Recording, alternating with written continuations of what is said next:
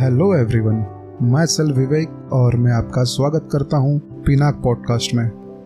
Origin of Tridev Trimurti trinity या ब्रह्मा विष्णु और महेश हम बचपन से एक चीज़ सुनते आए हैं। ये तीनों सुप्रीम पर्सनालिटी हैं। तीनों एक समान हैं और तीनों अमर है।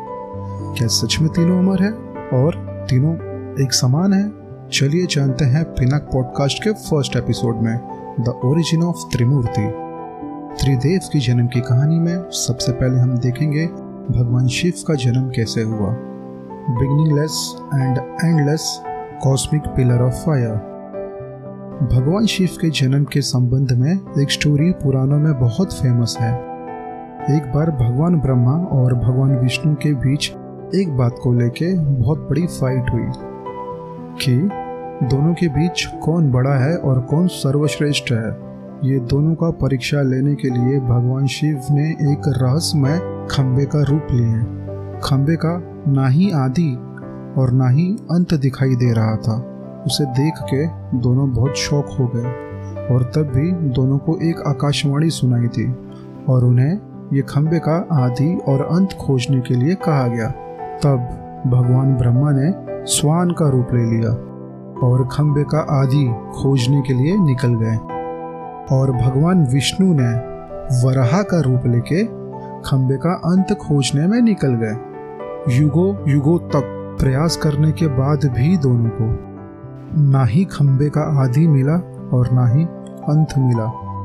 जैसे ही दोनों ने हार मान ली, तब भगवान शिव जो विशाल खम्बे के रूप में थे तब अपने एक्चुअल रूप में आ गए और बोले, ब्रह्मा, मैंने आपको यूनिवर्स के क्रिएशन के लिए बनाया है।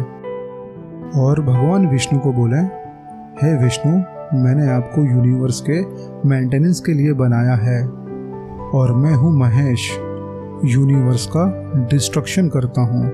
तब भगवान ब्रह्मा और भगवान विष्णु ने मान लिया कि पूरे यूनिवर्स को एक बहुत बड़ी शक्ति चला रहा है।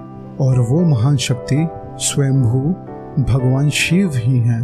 बाद में कभी नहीं खत्म होने वाला खंबा भगवान शिव के रूप में शिवलिंग पूजा जाने लगा।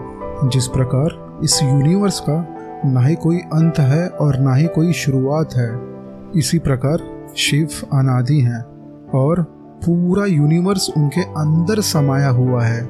जब कुछ नहीं था, तब शिव ही थे और जब कुछ नहीं रहेगा तभी भी शिव ही रहेंगे। शिव को महाकाल कहा जाता है मतलब समय। शिव अपने स्वरूप द्वारा सृष्टि का भरण पोषण करते हैं।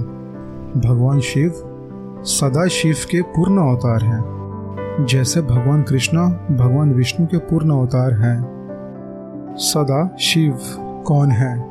उनके बारे में हम आपको आगे के पॉडकास्ट में बताएँगे।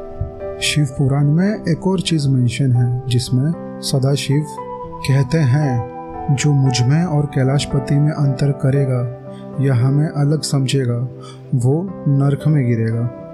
और जो मुझमें और विष्णु में अंतर करेगा, वो भी नरक में जाएगा। एक्चुअल में, मुझमें विष्णु और ब्रह्मा और कैलाशपति में कोई अंतर नहीं है, हम एक ही हैं। मगर यूनिवर्स को चलाने के लिए हम अलग अलग रूप लेते हैं। पुराणों में बहुत सी, भगवान शिव के बारे में स्टोरी मेंशन है। भगवान शिव के डिटेल में और स्टोरीज हम आपको आगे के शिव पुराण पॉडकास्ट में बताएँगे।